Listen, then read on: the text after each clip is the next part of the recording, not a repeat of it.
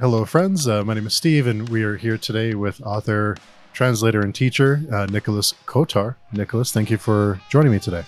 Thanks for having me, Steve. It's a pleasure. Yeah, I know you're very busy, so I really appreciate taking time out of your day. You have lots going on. I do, yeah. Too much. yeah, I was preparing for this. I always like to look into whoever I'm talking to, like to look into their bio and kind of, you know, see what makes them tick and their backgrounds. And mm-hmm. you've done a lot. yes, and I don't seem to stop. Something's wrong with me. no, that's a good thing. Um, it's it's uh, once you kind of get get going and you have that kind of um, you're always striving to do something different. It, it's it, it's hard to stop. It's true, and you know you, the interests keep broadening, and there's so much stuff to learn. You know, it's a, there is. It's a wide yeah. world out there. For sure. So, for people who aren't familiar with you, uh, can you tell us about you and your work?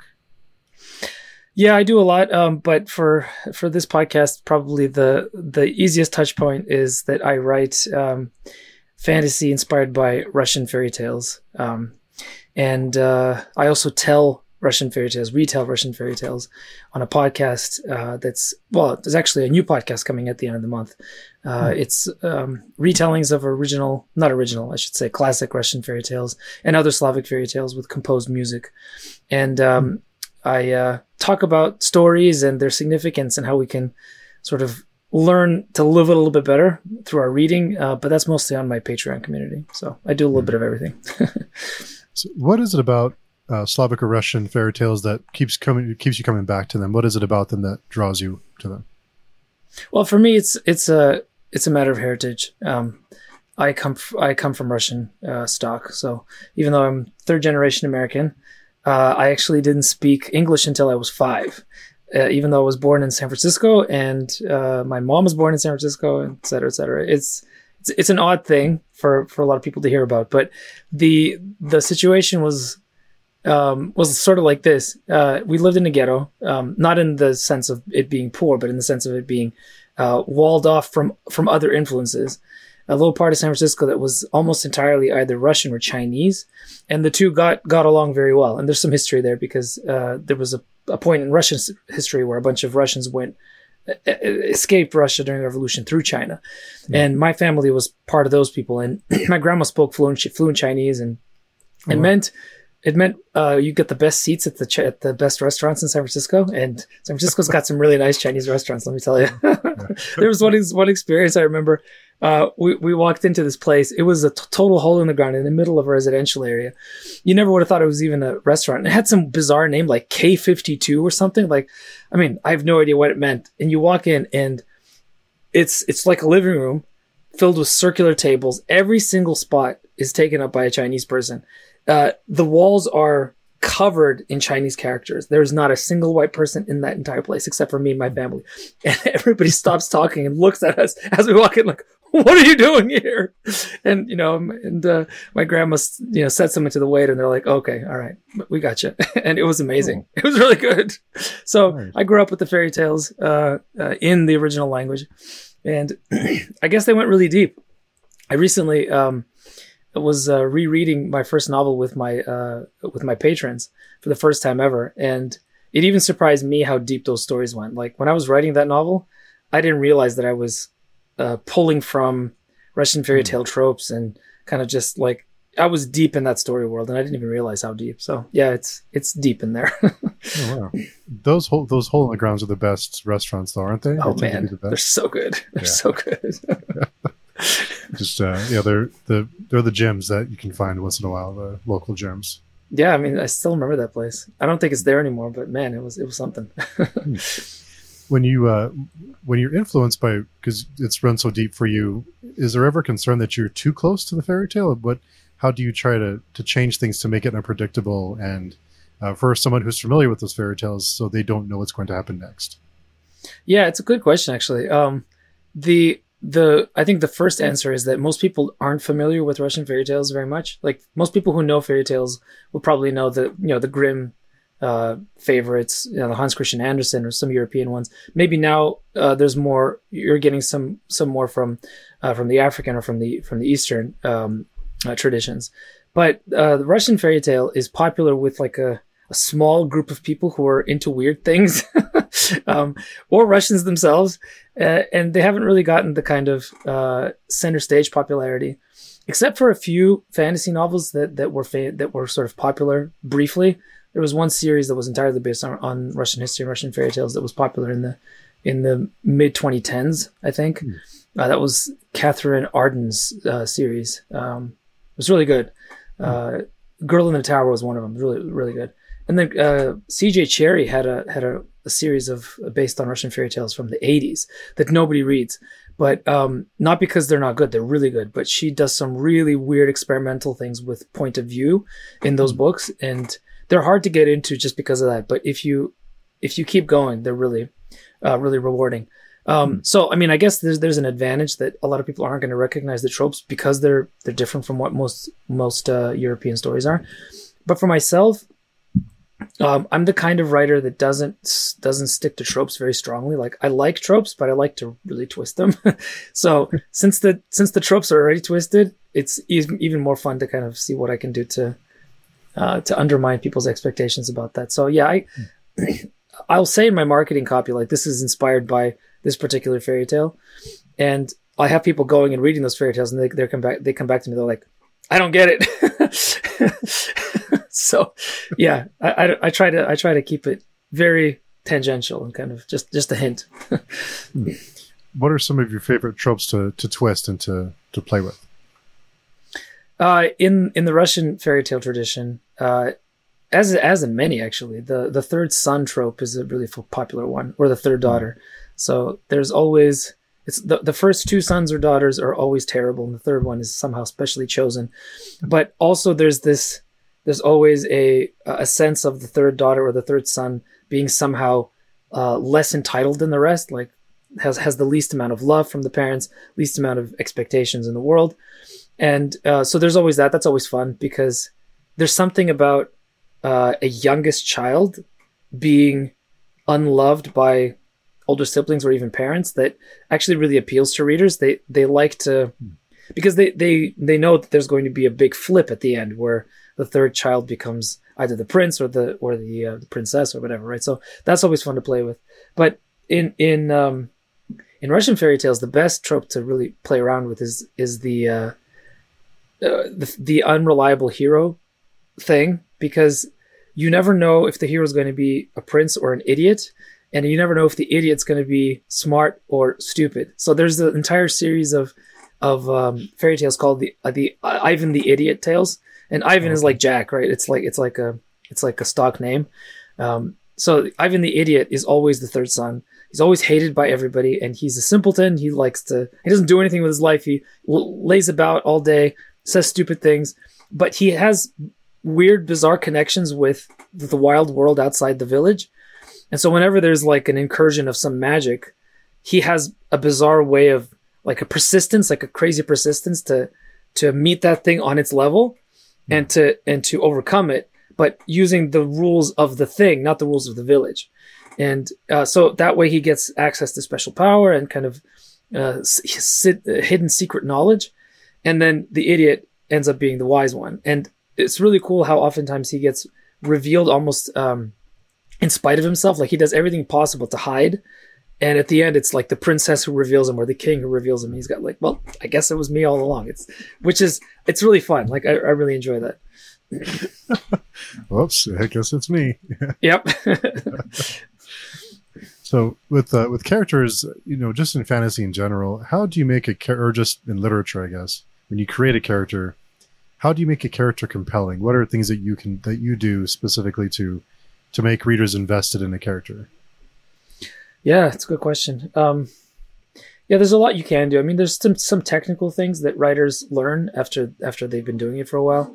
You want you know you want to make sure that, that the character is is relatable. But what does that mean? Like because a reader will always say, "Yeah, I didn't relate," or "I will relate." But if you ask the reader, "What was it about that character that was relatable?" They're they're not always able to say um, as a writer, I can tell you there's pro- there's a, a, lot that goes into building out uh, a series of goals and motivations for the character that are that are deep and that inform the character as he or she goes through the, through the journey. Um, but what I think really uh, makes characters uh, compelling and, and um, unexpected and enjoyable for readers is for me is um, when I create them is when they're actually uh, based on real people. Um, and I'm not, I don't think that's the case for all writers. Not all writers can use real people as models because it can get in the way. Like if you're too, if you skew too close to what the person really is, you might, like it might actually stop you from writing authentically. But for me, like I like to start from a real human being. And I imagine what that person would do in given in a given situation. And what, what ends up happening very often for me is that if I'm if I'm writing the character in a, in a real way, like if the character has an internal life within that story world, if I'm firmly within that that character's point of view, if I'm really invested in that character, if I love that character, then what ends up happening is that they go away from the original human model and they become something else. Mm-hmm. Uh, and it's almost like they choose themselves, like what they become. And at that point, if I've if I've reached that, and I'm really happy if I have, uh, it's my job to kind of get out of the way and let the character choose his or her own way. And I know that those are effective because the when readers uh, get back to me and tell me I really love that character, then I'm like, haha, you don't know, but that's what I did. and so it works. It really works. It doesn't, it's like, and it's, it's hard. It's not like a magic formula or something where you, where you do it every time and it works every time. Mm-hmm. You know, some, some characters work better than others. And, and there's a bit of, I don't know, chance or, or like good, good luck that that comes into uh, choosing the right model, but then also allowing that character to kind of navigate the story world authentically. Mm. Um, and then there's the other like thing that writers aren't supposed to say, and that's that the the more limitations you give a character, even if it's like physical limitations, like characters who are sick or or who have like um, dis- disabilities, um, readers really gravitate towards those characters. And of course, the mm. trick there is not to make it traumatic, because if you focus on the trauma uh, of the character too much, then it becomes almost like trauma porn. You know what I mean? Mm-hmm. Like if if the disability or the you know the thing that limits them within the story becomes like the full focus of everything instead of just an interesting aspect of their character that will have to limit the way they move through the world and the kind of decisions they make. So you have to be careful because especially now, especially nowadays, people get very sensitive about that sort of thing. Like you have to you have to navigate it very carefully. But consistently, my the the character that that my readers love the most is from my third novel, and uh, she's paralyzed, like from from the waist down. And for me, that was the the reason that I chose to do that and chose to navigate that is because she was um, she was a member of a society of of nomadic horsemen. Mm. So, in a society like that, if you can't ride a horse, you're the you're the biggest kind of um, limitation on your family so just the fact that they even allow, and this is going to sound horrible, but it's true of, of medieval societies, even the fact that they allowed her to live is kind of unusual, right? So, so she's going to be looked at by people outside of her family with a lot of, um, not maybe not hatred, but distrust and kind of envy and like you're, you know, you're limiting us. Like we could be something better than we are because you have this thing and, and you're, you're dragging down your family. And so when her brother ends up being a big uh, source of conflict, um, in her life, it makes sense, right? Because then it's like this simultaneously warring, like I love my sister, but man, is she messing with with the success of this family. And when you're living hand to mouth, like a lot of nomadic peoples do, you know, sometimes it can be the, question of life and death. And so, using her as a as a point of view, as a viewpoint character, and allowing allowing her journey uh, being less about because it's fantasy, like she's able to find healing, the healing is less about her finding her legs, so to speak, and it's more about finding an internal wholeness, like becoming a mm-hmm. full person that isn't defined by that limitation, but is also able to do things in a way that she never would have been had she not had that limitation. So she's a really strong character because she has to be, otherwise she would be dead, right? Mm. So, yeah. So this, uh, sorry, that was that was a long, no, rambling great. answer, but yeah, characters, characters are great. no, I, I, love rambling answers. Um, is it because do readers gravitate? And if I'm one of them, but do readers gravitate towards characters with some kind of limitation? Is it is it because we want to see someone overcome? And is it? Yeah. Uh, do we see that? Do we want to see that in our own lives and want to kind of believe in ourselves and think, well, I have this, whatever it may be, and I can overcome it too? Is that, or do we just cheer on? Do we just find it's it's so that's a really you know like Steve that's a really great question and I I have to uh I want to make I want to like focus on on the way you asked it because there's there really is a difference between like it, empathetically connecting with the Mhm. character and thinking I can do the same thing, and just sitting on the couch and saying go go go, right? Right. And um, I think it's both. I think it's both, and that's what makes characters like that so powerful. Because the the initial reaction to such characters is always, "Oh, I hope they, I hope they overcome," Mhm. because we all we're communal creatures. You know, we're we're raised in families. Even even if we individually are not, as a species, we we grew, we became who we are because of community, because of roots, because of you know the heart the hearth where the stories were told. You know, all that stuff that that's how that's how we become civilized in in a lot of ways, right? Um, so to see to want the benefit of of a member of our species, so to speak, like to see to want like a fellow human being to succeed, that's something that's just baked into us. And I don't I think you have to you know even if you're a terrible person, you probably will will want that to happen. But the the how you ask about like is, is there something inside us that we hope will be able to do the same thing? I think you know it's not a popular thing nowadays to say that stories the stories can have uh, actual like real physical effect on people's lives. It's if you really dig into like the sort of the, the deeper part of what reading does to you as a human being, a lot of people don't want to go there because if we're honest, some people's uh, tastes, uh, you know, tend towards the dark, right? Mhm. So if you're going to read horror, if you're going to read about slashers, if you're going to read, you know, um, some more like deviant or whatever type type of romance novels, um, you want to you want to think that I'm just doing this because it's entertainment and it's harmless and has no effect on me. I actually don't think that's true. I, I think that that the experience of of human wisdom throughout the centuries teaches us that storytelling is really strong in motivating action. Hmm. And I don't think that when we when we read powerfully written stories that they're just that they just affect us on a sur- on a surface level, that they just affect our entertainment centers of our brain. I actually think that they have a very strong affinity with our sort of with the centers of action inside us, like the heart as opposed to the mind, kind of if you want to put it that way.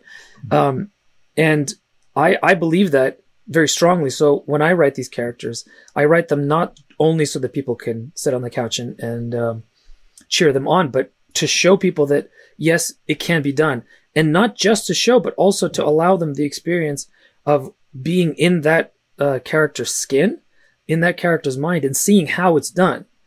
Uh, and then maybe, maybe, um, if a person is having a very difficult moment in their lives, they might want to try doing what, what she or he did, the characters did, and try to overcome some things in their own lives. I mean, I know this is true because Mhm. even something as um, banal as watching uh, a um, well, for me, it was dur- it, this was during the uh, the pandemic. I was watching something called the the, the world's toughest race on Amazon. Uh, it's a reality show, but it's based on an actual uh, sport, which is called adventure racing. And basically, this is like it's like fantasy questing as a sport.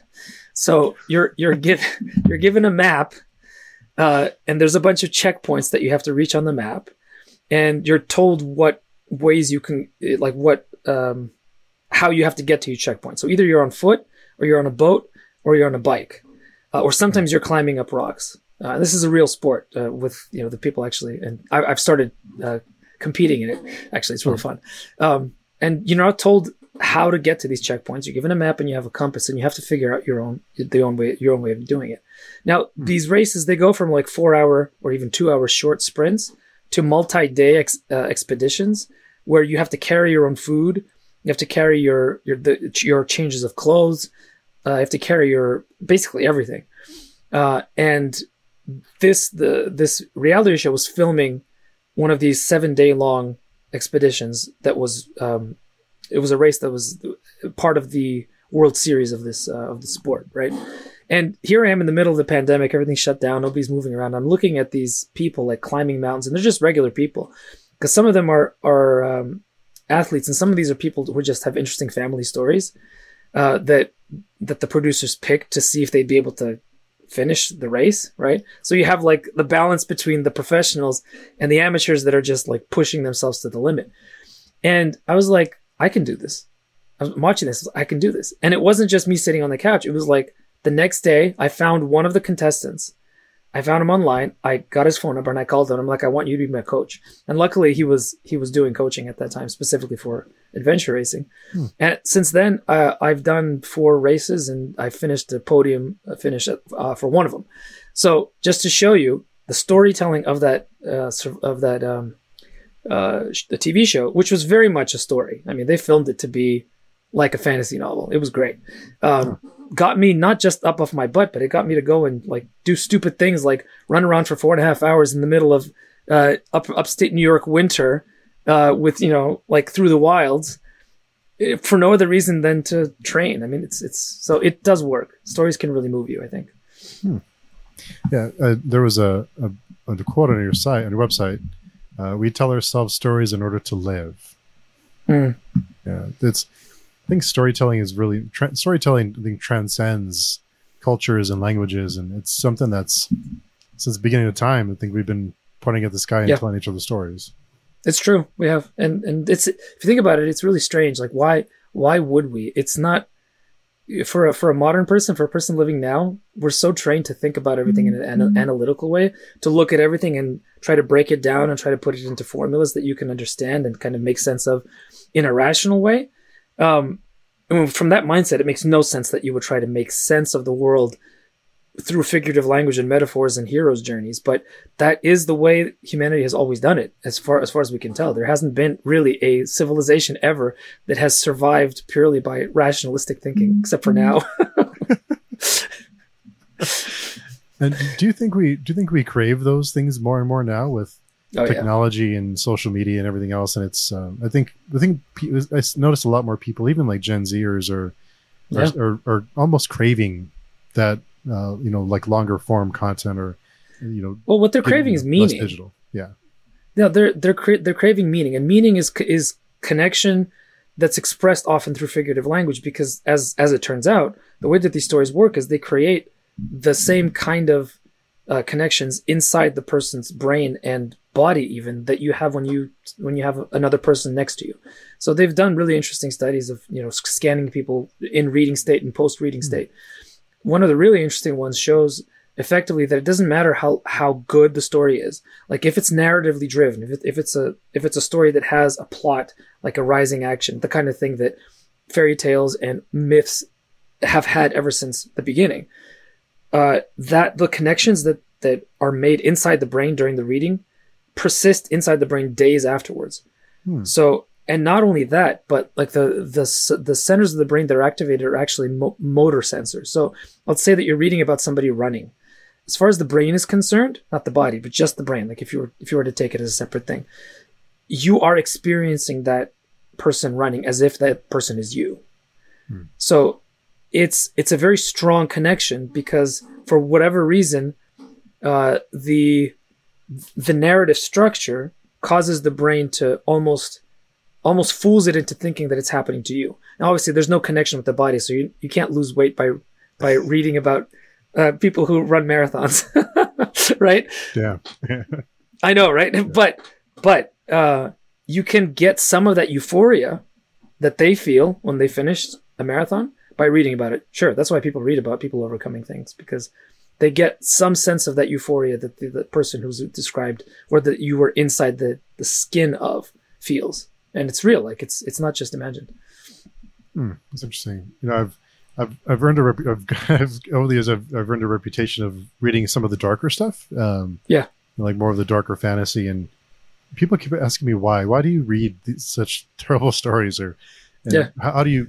But and I thought a lot about it. And the thing I keep coming back to is that I, I like that even when things are their darkest, that so, that even faced these insurmountable odds, that someone finds a way to Mhm. overcome. They find a way to do as even even if they don't necessarily are successful, they try their best and they find a way to overcome whatever it is. I mean that that's one of the great fantasies that that the that humanity that appeals to humans throughout history because I mean let's be honest the the reality of us living in in 21st century in the 21st century West is so different from the vast majority of what human beings experienced. And in some sense even maybe there's like a maybe there's like a shared memory that we get genetically of hmm. of the sufferings of, of the past.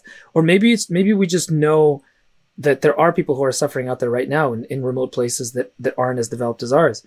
So the I think there's something really profound in this desire to experience that pain of others. Because in some way you're first off you're you're ma- you're basically saying it exists. Like just acknowledging it saying it out loud is already important right? Because you're not hiding it. You're not pretending like like what's going on over there in those places is like unworthy of my attention right? So by by reading these stories you're like yes this this is real. This happens. But by also by kind of like allowing those stories to have a a positive resolution that it might not have in real life you're doing something even as a reader by reading those kinds of stories you're like affirming something about what it means to be human that makes no sense evolutionarily right? Because if you're only looking at at the way that the world works it's all about dog eat dog. And yet humanity has always managed to rise above uh, in you know in the worst of times. And so the stories that reflect that i mean those are the those are the most profound. I'm not surprised that you're drawn to that sort of thing Oh, I, I feel validated now. good yeah, now I can tell them. I could. I have, uh, you know, someone. I found someone who agrees with me. So here we go. there you go No, that's really fascinating to uh, to hear about. I, I didn't realize that we that we the brain activity that or the the satisfaction we get from reading about other people doing things that we it goes on for days after we're done. You can, yeah, yeah. There was a really cool experiment done.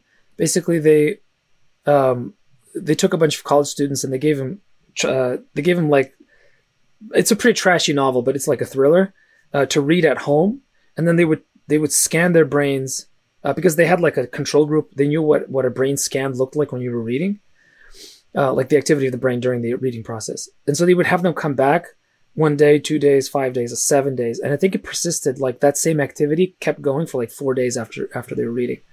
Wow. Yeah, which of course should should make you think like maybe we should be careful about the kinds of things you read because it's going to stick with you a lot longer than you know. But you know, yeah, What are you gonna do? Yeah. yep, it's uh I uh, it's, I speak with Jenny Wirtz a lot, and she she keeps telling me Mhm. to read CJ, CJ Cherryh, so I need to Yeah. get on that. she's Love- yeah, CJ Cherryh is really good. Yeah, Mm, she's that's amazing. a, that's a So is Jenny Wirtz. she's yeah Jenny is I mean she's you can't help but feel motivated talking to her just or just Yeah. being around her just because of just how incredible she is. Really, Yeah. really wonderful person. Um, so tell me about the uh, Raven Son series. What is it? What is it about? What's the pitch for it? Uh, yeah. What's the pitch for it? it's a good question. uh, it's uh, yeah, so it's inspired by Russian fairy tales. That's that's the first pitch. But the um the the setup is uh, something like this. So basically, there's a there's an ancient kingdom that's uh, very isolated from the rest that has some sort of uh, profound connection with um with divine power that they've lost. The connection has been lost, and uh, they've been very comfortably living uh, in in their sort of ignorance for a long time. And suddenly weird things start happening. Monsters start appearing from the from the forests uh shapeshifters uh omens. The, the sun gets darkened in the middle of the day uh, there's a weird pilgrim who may be a pilgrim, maybe a wizard, maybe not, starting to give all kinds of unpleasant uh, uh, prophecies. And then people start disappearing. And suddenly, in the middle of nowhere, a giant army appears uh, that may be human and maybe not, and begins to destroy every army that's set up against it. And so, our main character uh, has to figure out where the army came from and is this an army that you can defeat using normal means. And uh, he goes out and the the big secret the big issue at, that he has to um, wrestle with is uh, does he have to allow his country to fall in order to defeat the evil? Because it it may be too late for his for his country. They may have to all be destroyed for him to be able to find the solution to the problem. So Hmm. that's the that's the brief pitch. But it's yeah it's it's a lot of slavic stuff. It's a lot of uh, russian fairy tale stuff. It's it's uh, I've heard people say that it's it's quite different from what you normally see in the in the fantasy section of the bookstore. I would I would imagine you you have to be a little different, right, to stand out. I mean, because it's such a, a crowded marketplace. There's so many books to read that you. Have, I think you something to to be a little different. I think would be good. I think it's good.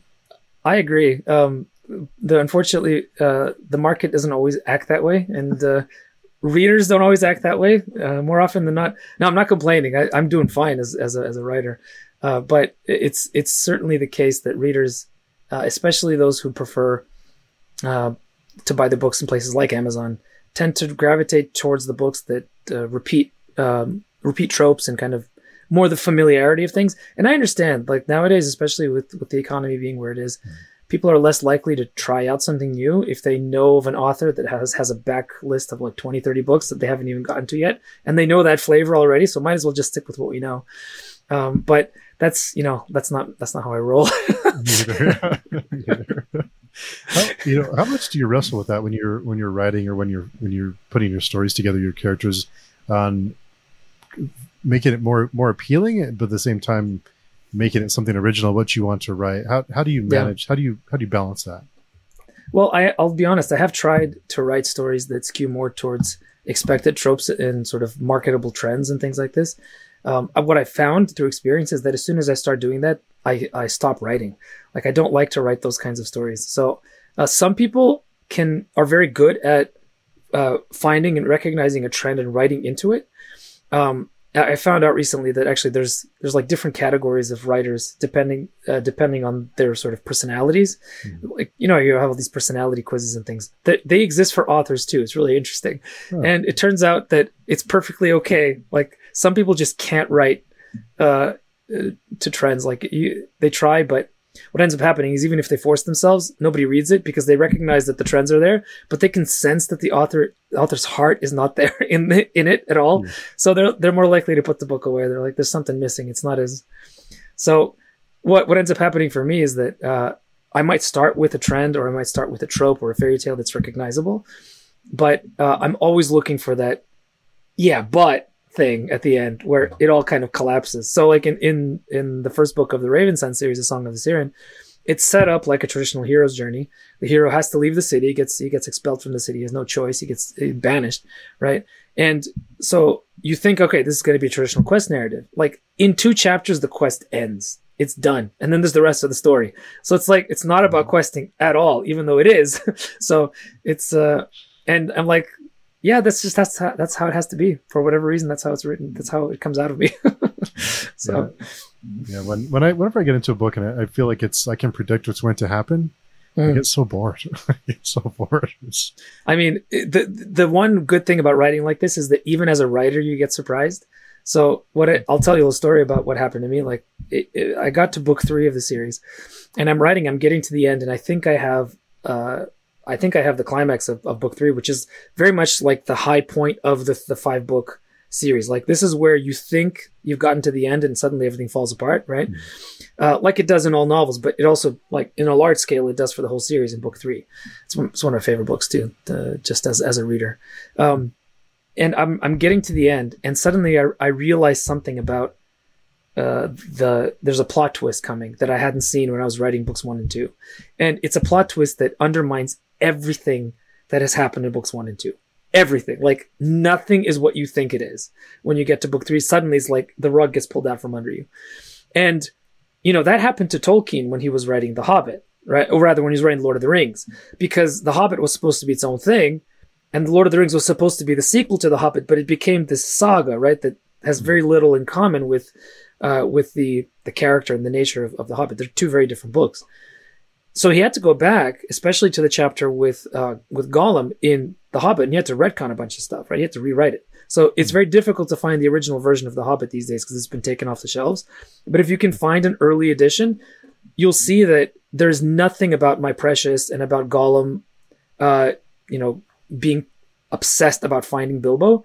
He kind of gives him the ring, and that's that. Like he wins the riddle game, and it's over. And so, of course, like after he wrote the Saga of the Rings, like no, that can't work. like you can't have Gollum just handing over. So he had to go back and change it. So when I'm writing this book three, and I realize, oh my god, I've just I've just messed up my entire series. And books one and two are published already, right? So I'm like, I'm screwed. So I I went back and reread books one and two carefully to make sure, like to see would there have to be like a, a Hobbit level retcon. And you know what? I didn't have to change a damn thing. It was all baked in. Like my my storytelling intuition just it knew like even before i knew in my rational mind it knew that that twist was going to happen in book three and so like i ended up adding one or two sentences here and there just just for thematic continuity but it, it was like on the level of a, of a proofreading edit uh, the mm. kind of thing that you would do anyway um, very often in a second edition right because you have uh, typos coming up all the time, right? So Yeah. you would, you know, in your next edition, you'd always fix it. So it's like on that level. And it was really surprising to me that in spite of the fact that this whole thing kind of was the rug being pulled out from under you, I had layered it in somehow. It was, it's really weird. but you know, writers talk about that. Like it happens. It's, it's really interesting. Oh, that's amazing. Yeah. Uh, so I, I did read that you you uh it's you know you like fa- your fantasy traditional fantasy but with a touch of darkness. How Yeah. much darkness is too much for you, or what are there certain lines that you, that you just don't cross? Yeah, I, I haven't gone to a line yet where where I've had to say don't don't go ahead, and I'll just give you a little teaser. Um, for example, like I- I'll I read a lot about history, and in history, you hear about a lot of stuff that's pretty pretty horrible. Um, for example, there was there's this episode that nobody knows about, but in in World War II, the when the Nazis were fighting uh, the Russians on the Eastern Front, um, there was a lot of weird mysticism associated with like a lot of occult stuff associated with with Nazism, and so they over there in particular in Russia, they for some reason thought that the blood of children um, had healing properties, Hmm. and what they so they what they would do is they would capture children from villages in Russia, and they would hook them up to um, IV lines, and they would uh, take their blood out and trans trans do transfusions into themselves with Hmm. with the children's blood, and they would bleed the kids dry until the kids died. Hmm. Uh, and uh, there was a Russian pilot who um, who saw what happened, and he he crashed into the place um, on purpose. Ended up losing his legs because of it, um, because he wanted to destroy the destroy the uh, the fortification that was protecting not protecting protecting these kids. And he like hobbled in and, and saved a bunch of them Hmm. and uh, ended up ended up rescuing a lot of them died anyway just because of because of the trauma of it. But that episode made it into my into my third book Hmm. uh, in a fantasy way. But what i did is i took that and i fixed it. Like i gave the kids a way out. So for me like i'll tell I'll, tell I'll put it like this. So what's too much darkness? Like when i read game um a game of thrones Mhm. the first book in a song of ice and fire there's a lot of brutality there. But i i always felt like book one had a lot of uh, empathy for the suffering. Like the fact that he gave tyrion a uh, a viewpoint is not a small thing. Right. there was there was a sense that like the downtrodden and the suffering they're going to have a voice and this story is going to be about them at least partially. And i thought that was really great because it was done with a lot of uh, sensitivity and with a lot of love like as only an author can do. And then in book two there was that scene where the kids get like butchered like a pig. Uh, and i'm like you lost me man. Like i know that stuff happens historically but i i would much prefer to see um i would much prefer to see the violence have not necessarily have have a meaning to it but allow the reader an emotional way out of it. And in, it, when the kind of like it started to just get violent for the sake of the violence. And this happened in the in the tv shows. I mean like when you're watching sansa um sick the dogs on her husband right? Like you have a sick joy and pleasure at that scene. And like to me i'm like i'm not i'm not okay with feeling those emotions. Like i don't want to feel those emotions. Like that's not good. Um uh there's ways out of it that i'd prefer. So for me it's like i'll explore the darkness. I'll i'll show some pretty terrible things happening. Um but ultimately it's like you. Like i want the story to come out of it and to give an opportunity for the reader to feel a kind of resolution because they're they might not be able to get that in in their own real lives. So Right. i think it's important that we provide that for them a kind of consolation at the end That's great. Good answer. Well, it's uh, it's tough to transition from, but uh, you know, you you mentioned you uh, you spoke Russian when you were young and you learned Yeah. English. Uh, when you when you started writing, did you write in Russian or in English, or did you do both? Uh, I've only ever written in English. the The reality is that even if you, even if I spoke Russian first, um, it- you know, I- went to, I was homeschooled initially, and then eventually Right. went to a small, small local uh, school. But it was all in English, and obviously you're surrounded by it all the time. I am fully bilingual, but like the language with uh, that I encounter the written word in, like my own written word, is has always been English. Um, I will say though that I've, I've had some interesting conversations with people who study bilingual culture, like as a thing, which is a thing. I didn't know, but and uh, this person had read my books, and she's like, you know, it's clear that you're writing from a, from an Anglo uh, language setting, Hmm. but because you're writing into a she's telling me because you're writing into a Russian space, it sounds a lot different than it would be if it was just an American who didn't speak Russian. So like if somebody who was writing about those stories, like the, even the same story, if, if I gave the outline of the story to somebody else, it would sound a lot different. Not just because we're different people, but because the languages are different. And so just having the the the structure of the Russian language inside my mind is enough to change the way I write even in English. Um, and I didn't know that, but this person who's, who studies this professionally, she's like, yeah, it's there. And I was like, that's pretty cool. Wow. so yeah, yeah, it's there. Yeah. Wow. Um, and you mentioned your uh, the school. Your your parents opened the school, right? That was the school that your Yeah. parents opened when you were young. That's right. Yeah. Yeah. Yeah. That must be um, what. Did, what did you learn from from that whole experience? It must have been during your formative years. It must have had an impact Oh, yeah. on you later in life. It was huge. It was huge. I mean, just the, there's really something to say about communities, the kinds of communities that can really, uh, raise a person from childhood to adulthood properly, you know, with like the fullest possibility of that person becoming who they're meant to be Mhm. is best done in smaller communities.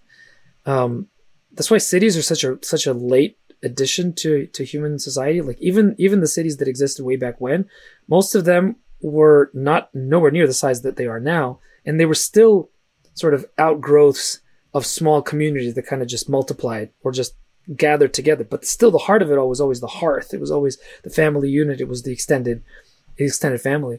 So the school that my parents started, it was small. We started with 15 people. By the time I graduated, we had 50, and that was about as much space that the school could could contain. So you're you're going to school with people of all ages. Uh, they we all know each other really well. We grow up together, and it was a classical school, so that, that attracts a certain kind of teacher as well. Uh, teachers that are really, I mean, people who are teachers who are into the classical movement. They they're in there because they love to teach and they love kids. So what they're really there not because they want to make a buck, not because they, and because they really want to see what they can, how they can transform kids, how can how they can raise kids up and make them um, intelligent, um, you know, good citizens, uh, and properly interact, how learn how to properly interact with each other. You know, be be good human beings. And it was I was very lucky because the, my teachers were just incredible people, and they cultivated a love of story, a, just just a love of learning in me. Um, so I ended up going back and teaching there myself, and it, in that community of, of teachers and uh, and elder students, that was where I really started to practice how to tell stories. That was the context in which I wrote my first stories. That was the context context in which I performed my first stories on stage. Uh, it was the context in which um, I tried out my hand in, in writing and got my first award. Um, I- it was was because of the because of the school. So yeah, it's definitely something that um, without which none of this would have happened. So I'm very grateful. When w- with you be, becoming a teacher yourself, what have you learned about yourself during that process? What did you learn as you were teaching? what I learned is there's no joy as full as seeing the light in another person's eyes that you feel in your heart. So Hmm. like the the whole point of teaching is to light a light a fire in some inside somebody on a topic or or an idea that you that you yourself feel animated about. So with me it was always literature and, and history. So to to be able to stand up there and then teach them and see their eyes light up with the same kind of love that you have for the, for the topic. And then to see them grow into the kinds of people that are like the characters that you read about are like the historical heroes that you that you want to emulate. It's it's truly amazing. Like you can you can literally guide a person and change the trajectory of their entire life by the words that you say in front of them. It's a huge responsibility but it's like i've, I've never been cowed or afraid by it. I've always felt a lot of inspiration because this the shared um, the moment of sharing that happens when when they when they come to see the world in all of its hugeness the way that you're able to give to them it's it's truly amazing. There's nothing like it. You had mentioned uh, having small communities and and the family units and you know the bigger cities. You know, I wonder what it's like for our brains now because we we used to be Yeah. connected to small tribes. You know, we have our, our units, and now we're connect, connected to the whole world with Yeah. social media. So, Yep. how how do our brains? I don't know how like our brains have have really had a chance to adapt to that. Adapt. It's, it's a lot. No. Well, no, they haven't, and there's there's plenty of evidence to suggest that, that not only they aren't, but they probably can't. Um, but the the really scary thing, I think, and there's there's some interesting research about this as well. I like to read about this stuff. In particular, I'd recommend that people read The Shallows by uh, Nicholas Carr, which is a really really right behind me somewhere. Yeah. it's a really good book. Right. But yeah, like people aren't supposed to, and I don't think this is a matter of like simple evolution or adaptation. I don't think that we're meant to interact with such a huge amount of information or such a huge amount of people. And it's making uh, this generation of people, uh, the Gen Zers and after them, they're incredible people. Like this generation is awesome because they they want that because they've just started to feel the lack of that human empathy that comes from being raised in a community and they want it more like more than anything else. What I'm really scared about is I'm not sure that the generation after them will be able to catch on because Mhm. they might not have any reference point. Because at least uh, at least Gen Z has some like they're they're transitional, but they can still see how it was before. And so unless unless we really dig deep, I think, and start to rebuild those kinds of uh, units, even just on the level of family. I mean, the, the fact that so so few people have have good families, the fact that so many people are raised in single parent households, that's a really scary thing because Mm. that means that the next generation is going to be unable, just simply unable to make those kinds of connections that are necessary for a happy and flourishing life, and that's a terrible thing. Like I, I wouldn't want that on anybody. And what what it might mean in terms of you know sort of macro things like you know what what is a country filled with people who are unable to relate to each other? I mean that's scary. yeah yeah it's pretty scary it's it's um it's it's really amazing when you like i've had the shallows on my shelf i need, I need to, it's next up and also there's another um there's another book the the dopamine effect that's on my, also on my list That's a really good one too. Yeah. yeah, it's really fascinating stuff just Yeah. yeah um, I also wanted to ask you about uh, you admit- on your website. It mentions a, a TV script that's being looked at by Netflix. I Yeah. wanted to ask you, and you don't have to name any names or give any information. Don't want to get in trouble, but what is that? What has that been like? Is that what, that must be a surreal uh, experience? Well, it's less surreal than you might think. I've, I've actually had two properties uh, have options on them. Um, the one that was being looked at Netflix was they ultimately turned it down, Hmm. and right now it's kind of floating um, uh, in in a nebulous state. Uh, it was a it was a pilot that I wrote that's not connected with my books. It was Oh. just an ex- uh, it was an experiment uh, in screenwriting that I did with uh, with a fellow writer. Uh, he he provided me with some direction, but I wrote most of it, and we actually ended up winning a few awards for screenwriting down in uh, in Hollywood. Um, so that's where the award winning label comes from. I have a little piece of paper. It's really fun. yeah, but uh, the the more interesting one was I actually got an option for for this series uh, from a small publishing company. Sorry, a small um, production company that was interested in. They were like bootstrapped, very small. Uh, who had, they had connections in various um, larger uh, production companies, but they were trying to put their foot in, in the door and kind of start something fresh.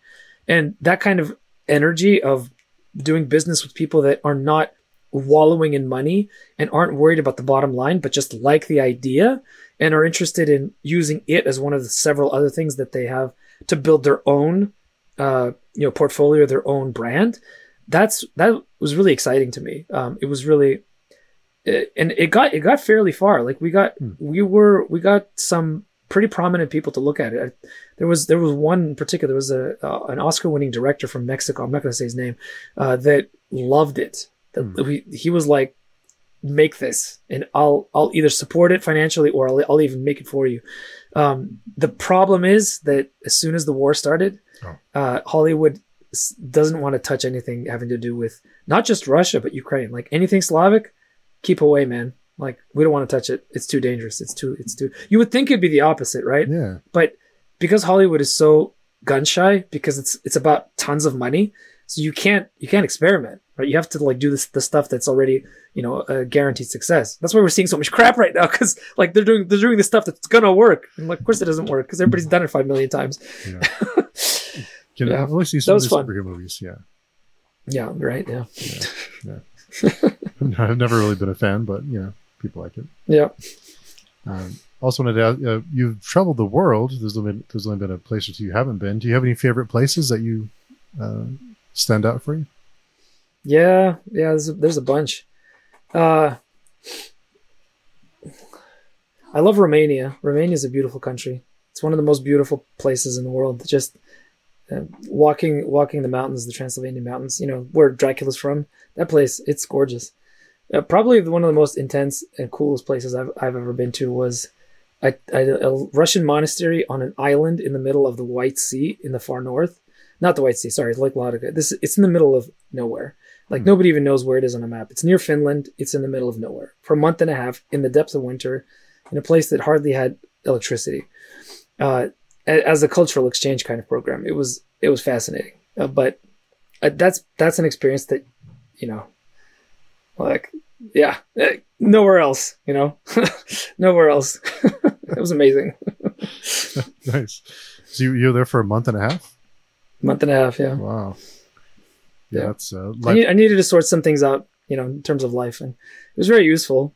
Uh, but yeah, it was hard. It was hard. sounds like it. Uh, so another uh, another thing you another hobby of yours, I guess you could say hobby, as you're you al- you're also a musician, and I wondered with with music and writing, do you notice any similarities or any kind of beats or patterns or rhythms that you can get with music and writing? You know, you know, it's an interesting question. The thing that I find that's most unexpected about the two that are similar uh, is something that refers, for me, to to choral singing. Now, I, I conduct a choir. I'm, I'm a conductor um, by by profession, actually, um, and I, I also sing. But there's something about directing a choir where you th- you would think it would be like a technical thing where you tell people do this, do that, just show stuff with their with your hands, and kind of it's just about technique and about doing things properly and proper levels of volume and stuff like this. Actually, it's really interesting, but in a group like that, when people sing together, they start to read each other's minds in a lot of ways, hmm. and like I can tell you that just from personal experience, like a funny thing is like for example, a conductor will tell you don't breathe at the same time as the person next to you, and invariably just because you're thinking about it and worrying about it every time for the next five minutes that you breathe your neighbor is going to breathe with you. It's just you know, it's a small thing but it's also like you will tell people i want this in terms of the, the sound quality and you won't tell them how to do it and you won't show it but just by talking about it and by them feeling it amongst themselves they'll start to create it. So there's something hmm. that's it's it's not like it, it's something about the, the connections that you can't see between human beings that are there but like aren't something that you, that you can you know r- record on a on a microphone. It's something else right? It's it's something that's that we don't know about yet or we can't we can't really um quantify in in a in a purely numerical sense. So that thing that happens it happens in all orchestras it happens in all choirs happens in any ensemble happens in jazz all the time right? Because in jazz you're you're improvising. And what is improvising? Improvising is not doing what you feel like. It's doing what you feel like while also being aware of ev- what everybody else is doing and making sure that it fits which is like thinking on a on a multitude of levels. And to do it well you have it's it's a very profound thing that happens. So that happens in writing. Hmm. when you're really deep in a story and like the characters start to interact with each other and with you as and, uh, and the author almost like living people. Like stuff happens. Like they say things that you never would have thought of. They do things that you never would have expected. And then like the thing i talked about how like in book three there was that twist that i had on you know without anticipating it had predicted and had put into the structure of the story without realizing it.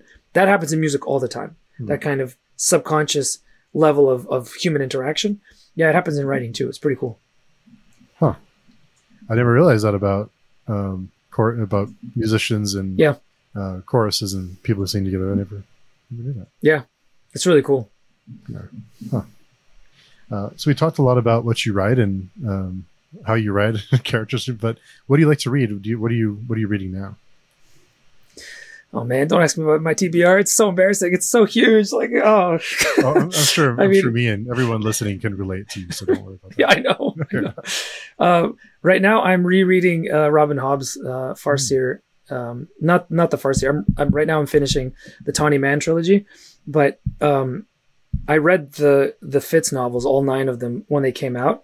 Um, well, I guess I was too young to read the, the first ones when they came out, but like the Fitz and the Fool trilogy, it was coming out and I was reading it as, as, it, as it was coming out. And I finished it around 2017 or so. And so this is the first time I'm re- rereading the whole series. And I love it much more than I did before. Uh, she's she she's an amazing amazing writer. Um, I, I also like I try to read widely. Like I'll read history books. I'll I, I like Robert Robert Macfarlane, who's a nature writer. Um, he's a really really beautiful nature writer. Um, I read poetry. I, I read business books. But uh, for this podcast, like the thing that's really like really sticking with me right now is is just how great Robin Hobb is. She's just she's just amazing. Hmm. Yeah. Awesome. Yeah, it's uh it's hard to keep up for sure. oh, man. Yeah, it's, it's tough. Um, so I wanted to ask you about your the courses you have on your website. You have some courses available. Uh, what can you tell mm-hmm. us about those? Yeah, there. I have a few courses. There's there's one for intermediate writers. It's called the Art of Storytelling. That one is for writers who uh, aren't beginners, uh, who've basically gotten to a point in their writing where they've either finished st- something longer, like a novella or a novel, or they're just about to. Um, it's especially good for people who have finished a first draft because what I do is I go through a lot of the best literature that's out there in in craft, like Urs- Ursula Le Guin, Stephen King, some of the best writers who have written about writing and write and do it in a way that's actually helpful. Because some writers they don't understand why they write the way they do, so they they give all this advice and it's only applicable to them. Sure. That happens a lot. But Ursula Le Guin and Stephen King, they've got some really great, and there's a few others there. So that one's like, um, that one's for people who who want to like get past the hump or really make their first draft a lot better. I'm in the middle of live teaching a class called Motivate Your Lazy Characters, which is for beginners. That's that's me like going into the techniques, like the really basic level uh, techniques for for fiction writers that a lot of people don't know about, but some people intrinsically understand because they read a lot or because they watch movies a lot. So this is me like basically breaking open the very first level of writerly expertise, and I love this one because uh, their eyes light up a lot on this. Like, oh my god, that makes so much sense, and they go and start writing, and I'm like, yes, go, go, go. yeah, so those are the two ones, and I'm working on a publishing, uh, a small publishing uh, mini course. It's basically me uh, surveying the landscape of publishing for authors, what it is, what it's like now, uh, whether you should go traditional indie, what are the advantages of both, and that that includes a conversation with Christopher Ruocchio, who's a big fan. Uh, I'm I'm a big fan of his, uh, who's a what I call a hybrid writer because he's published both with big publishers and also for himself and uh, that's a great conversation. So that's going to be packaged into the course. I haven't sold it yet, but that's that's in, on the horizon. Maybe before Christmas, we'll see. oh, nice! Keep an eye out for that. Are the courses online yeah. or are they modules, or how does how does they how do they work? Uh, so I've been live teaching them, and then I keep them on sale as as recorded modules for people who who want to um, who want to go to get them at their own pace. But I do recognize that people for whatever reason prefer to take courses from me if I live teach them. so uh, I've tried to I've tried like the standard model of just having an evergreen model uh, you know product out there and just directing people to it, but people they only respond if I if I talk about it. So there's, there's got to be something about the way I talk about my courses that gets people excited because just looking at them doesn't make them as excited. so I don't know what it is. yeah, I think there's something something to be said about having that interaction and having you know yeah. being able to kind of have the back and forth that I think it makes people more comfortable knowing they can ask a question and have an answer for it. Yeah, yeah, and it's like you said, people are craving that kind of connection, and you know, it's not much of a connection over over Zoom, but it's something. It's something. Yeah, it's more than what yeah. we had for a while. So it's true. Yeah. So I do have a couple more questions for you, and I, I, I kind of the hour flew. I think we could sit here and talk for hours, but yeah, it's awesome. but um, yeah, so I had a couple of questions I'd like to ask all of my guests. Uh, the first one is Is there a hobby or thing that you were excited to try, but when you tried it, you did not enjoy it? Oh, uh, woodworking. Yeah, I thought I thought I should be a man, proper man, and and learn how to build things. And I build a few uh, planter boxes for my garden, and uh, that's that's that. That's enough. I don't have patience. Yeah. Nope. I, I thought about doing wooden planters, but I went with cinder blocks instead, and that, was yeah, it's fine. Yeah, yeah, let's do it. Yeah, it, it works. Put them this high, and we're good. Yeah, mm-hmm. leave them alone. Yep. Uh, do you have a, a favorite? I think you could have an interesting answer for this one. Uh, do you have a favorite family recipe? Oh, favorite family recipe. uh, let me think about that. Yeah, um, I make. Uh, um, oh my gosh, beef Wellington every Christmas for my family. Oh wow. Yeah, and uh, it's uh, it's a Christmas beef Wellington, so it's not the traditional. one. It doesn't have a crepe. It's slightly different than than the usual ones. And I make them in little. Uh, I don't make the big hunk of meat. I make them small, like serving size. So I, I cut out little bits of, of filet mignon and I do individual servings. So I get like five or six of them. Uh, they they they look like they're so delicious. Oh my god, they're so good. yeah, they're yeah, every Christmas. Oh yeah, and and I have a I have a soup that I make. Uh, that's um, it's a butter, butternut squash apple soup with uh with blue cheese. That's that's my Thanksgiving offering every year to the family. Like I'll make the soup. That's it. yeah, delicious. So what do you, good. uh, what do you do with the Wellingtons that is a little different? Because you said it's like a it's a little not the same, like not a traditional So- Wellington. So the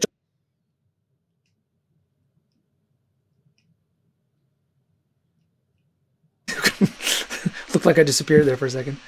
Yeah, there we go. Oh, I got you. There we go. All right. Yeah. Thanks. the traditional Wellington has has a crepe inside the the phyllo dough, uh, or the pastry dough, I should say. Um, so it's it's got more heft to it. Uh, the ones that so this is a, uh Gordon Ramsay recipe actually. Um, I found it on YouTube. He he doesn't have the crepe. He just puts it in the in the dough and, and wraps it in prosciutto. Uh, so it it seals in the the juices a, a little bit better. And um, the, the other difference is that I don't make it as as the because beef Wellingtons are supposed to be this big hunk of of um, fillet that you just slice up. But I found that if you just take small pieces of filet mignon, because those are the ones that you they're easier to buy. Because if you want to buy like a big hunk of fillet, you're gonna like spend a hundred bucks. It's it's a lot. But if you if you buy like just the store bought filet mignons, the little ones, right, the, the single serving ones, you can put two of those together or even make them individually. And the way that he makes them, he wraps them in plastic wrap so that you're so you really like you take all the air out and you make these little um they're almost like um I have a Russian word in my head. uh what are those what, what are those things called like the the, the Like English people No, not Or- like a bowl, like a uh like a pastry. Like Hmm. you know, like it might be filled with with cheese or or uh uh or jam or something, but it's filled with beef and prosciutto and oh, it's awesome. Sounds good. Yeah, it sounds delicious. So some another another question I like to ask all my guests is, um, what would your readers be surprised to learn about you? Uh, what would they be surprised to learn about me? A lot, probably. but I, I probably, sometimes I wonder what what people might might find surprising. Um, uh, I'm a I'm a uh, ordained clergyman in the Orthodox Eastern Orthodox Church. That they might find that surprising because you know clergymen writing fantasy novels. I don't know. There you go. Yeah, pretty good. That's a pretty good answer. That's a good one. and the uh, so the last one I have is, what was your first job, and what did you learn from that experience? Oh, that's cool. That's a cool question. Uh, my first job, my first real job was, huh, I remember now. It was selling the idea of. So it was a sale. It was a sales job. So it was very strange. I got um, I got hired by um, a local community leader who wanted just to give me some experience. I was thirteen or fourteen, just like experience in life. He was a very, very odd man, and you know, kind of a character, as they say, right? And he was uh, he was involved in local politics. I think he wanted to become either a, a supervisor in one of the boroughs in San Francisco and the, in one of the, the city regions.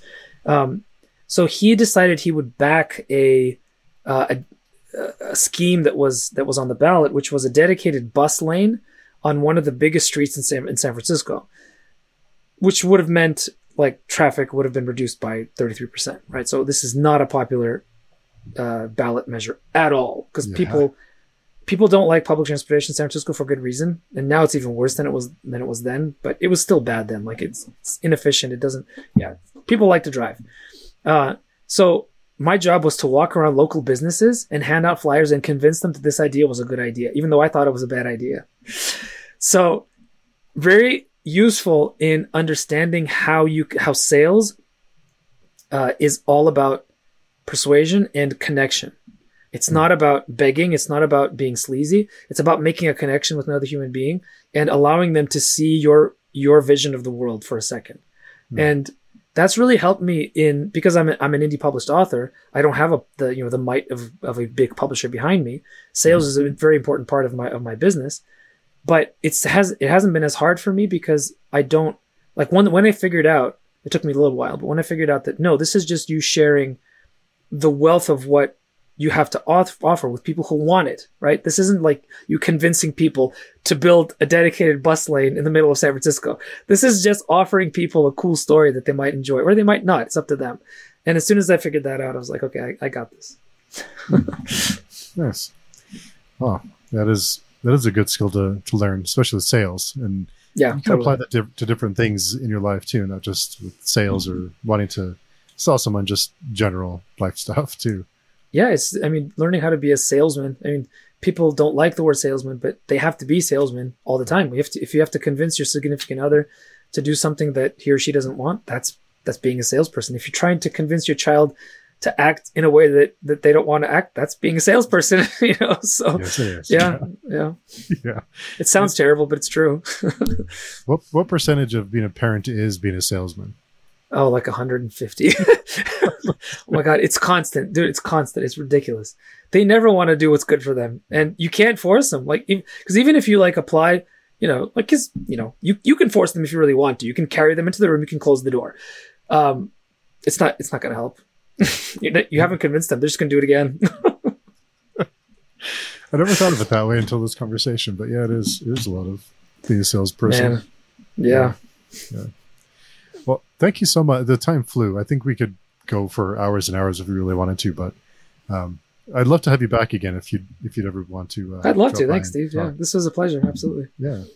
So in the meantime, uh, if someone is looking for you or your work, where's the best place to find you? Uh, my website, everything's there, nicholaskotar.com. And there's going to be more stuff there. I'm probably going to uh, have a Christmas shop of uh, available for direct sales. And there's going to be some really cool stuff there. So if you guys like my stuff, uh, check out the website. Definitely. And on your website, there also is a link for your Patreon and for the Yep. courses, and all the, all of it's there. So really good resource.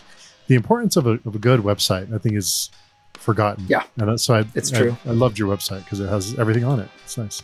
Well, it also tells a story, right? That's Yeah. part of the point. Yeah, I think people depend too much on social media for that. Yeah. And it's really important to have a nice website. So kudos. Yeah. Thanks. Yeah. Had a So- good designer. yeah, it's really really nice, really nice setup. So I was impressed. But yeah, good stuff. Thanks. So yeah, I hope to do it again soon. In the meantime, we'll uh, we'll talk to you again. Thanks, everybody. Right, thanks everybody.